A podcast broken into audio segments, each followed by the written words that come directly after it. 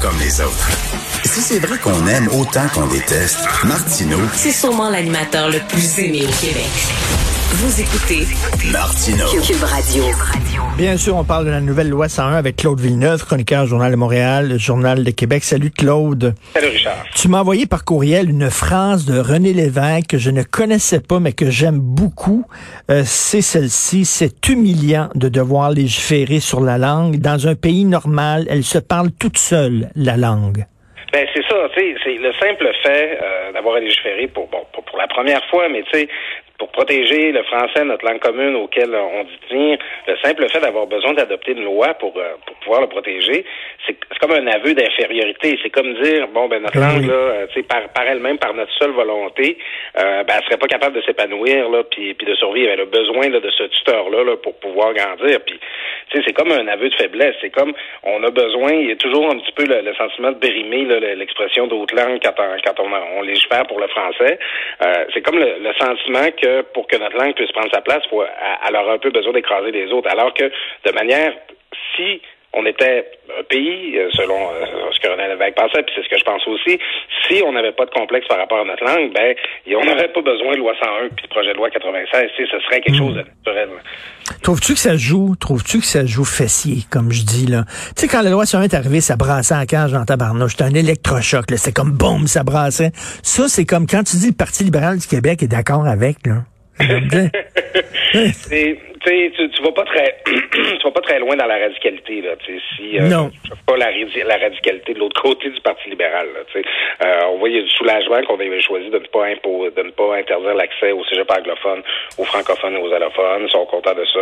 Euh, il y a beaucoup de symbolique aussi dans le projet de loi tu sais la volonté d'inscrire ça dans la dans la constitution euh, ça, ça érotise beaucoup là, notre collègue Antoine Robitaille qui aime beaucoup ça. Quand on parle de constitution moi aussi ça m'intéresse pas Antoine. Euh, tu sais c'est c'est c'est- ça surprend mais les mesures musclées les mesures qui vont qui sont susceptibles de changer la façon, le rapport qu'on a avec la langue sur le terrain, euh, elles sont peu, elles se elles se font attendre. Même chose sur la question de l'immigration, qui, qui est vraiment fondamentale euh, pour, pour, ce qui est de l'avenir linguistique du Québec. C'est une bonne idée de créer un guichet unique pour la francisation, c'est parfait, mais il y a aussi un enjeu quant au nombre d'immigrants qu'on reçoit, puis à la place qu'on donne euh, à la connaissance du français dans la sélection, qui est pas couverte du tout là, par l'initiative d'hier. C'est ça. euh, écoute, euh, qu'est-ce qui te, qu'est-ce que t'aimes le plus, tiens, et qu'est-ce qui te déçoit le plus? Tout de suite après toi, il y a Simon Jeanin Barrette qui va être avec nous, là, tout de suite après. Il nous écoute peut-être. Alors, les bons coups, les mauvais coups. Ben, moi, j'aime qu'on légifère. Puis, euh, j'aime que, tu, parles d'électrochoc. Camille Lorrain, quand il a adopté la loi 101, il disait que c'était à ça que ça servait en premier. C'est un psychiatre, tu le sais. Puis, Camille Lorrain, c'était toujours là, beaucoup d'agir sur la des gens. Il voulait un petit peu, euh, il disait, là, faut que les Québécois se rendent compte qu'ils sont majoritaires, puis qu'ils peuvent, ils ont le droit de choisir la langue dans laquelle ils parlent, puis ils ont le droit d'adopter des lois pour la défendre. Il voulait changer notre état d'esprit, qui arrêter d'être défaitiste. Moi, je pense que le simple fait là, que cette loi-là existe, puis qu'on l'ait présentée, c'est un message, c'est Hey, les Québécois, réveillons-nous. Là. Si, si on fait rien pour protéger notre langue, elle se protégera pas tout seul. Moi, je suis content euh, de, de ce geste-là. Euh, la, la déception, ben c'est ça, c'est que je, je trouve, je pense qu'au niveau de l'immigration, euh, on, il y, a- y a un pan qui manque, il y a une euh, Hey, euh, mais, mais hein, c'est un trou total.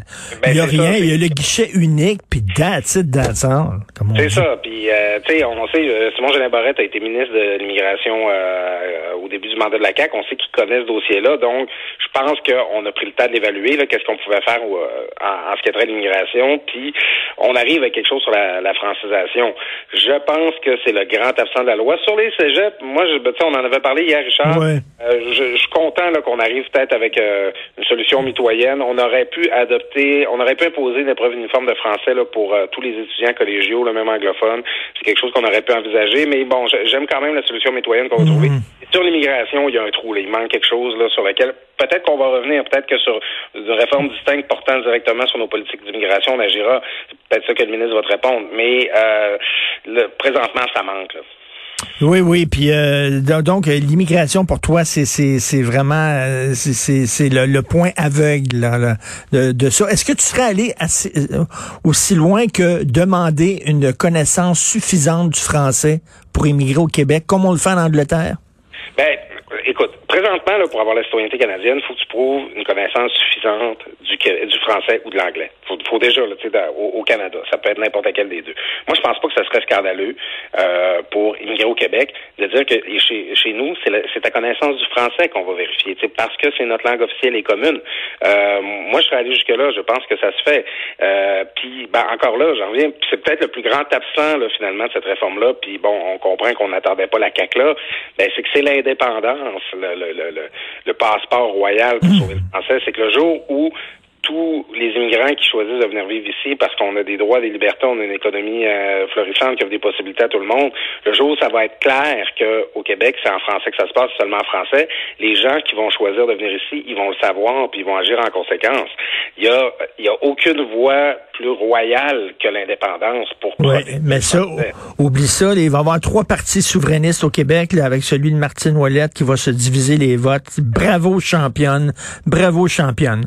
Merci euh, beaucoup. Euh, Martine Ouellette avait lancé une revue indépendantiste. Je pense que devant le succès que ça a eu, elle s'est dit que la prochaine affaire que le public attendait, ben, c'était un nouveau parti indépendantiste. Ça manque.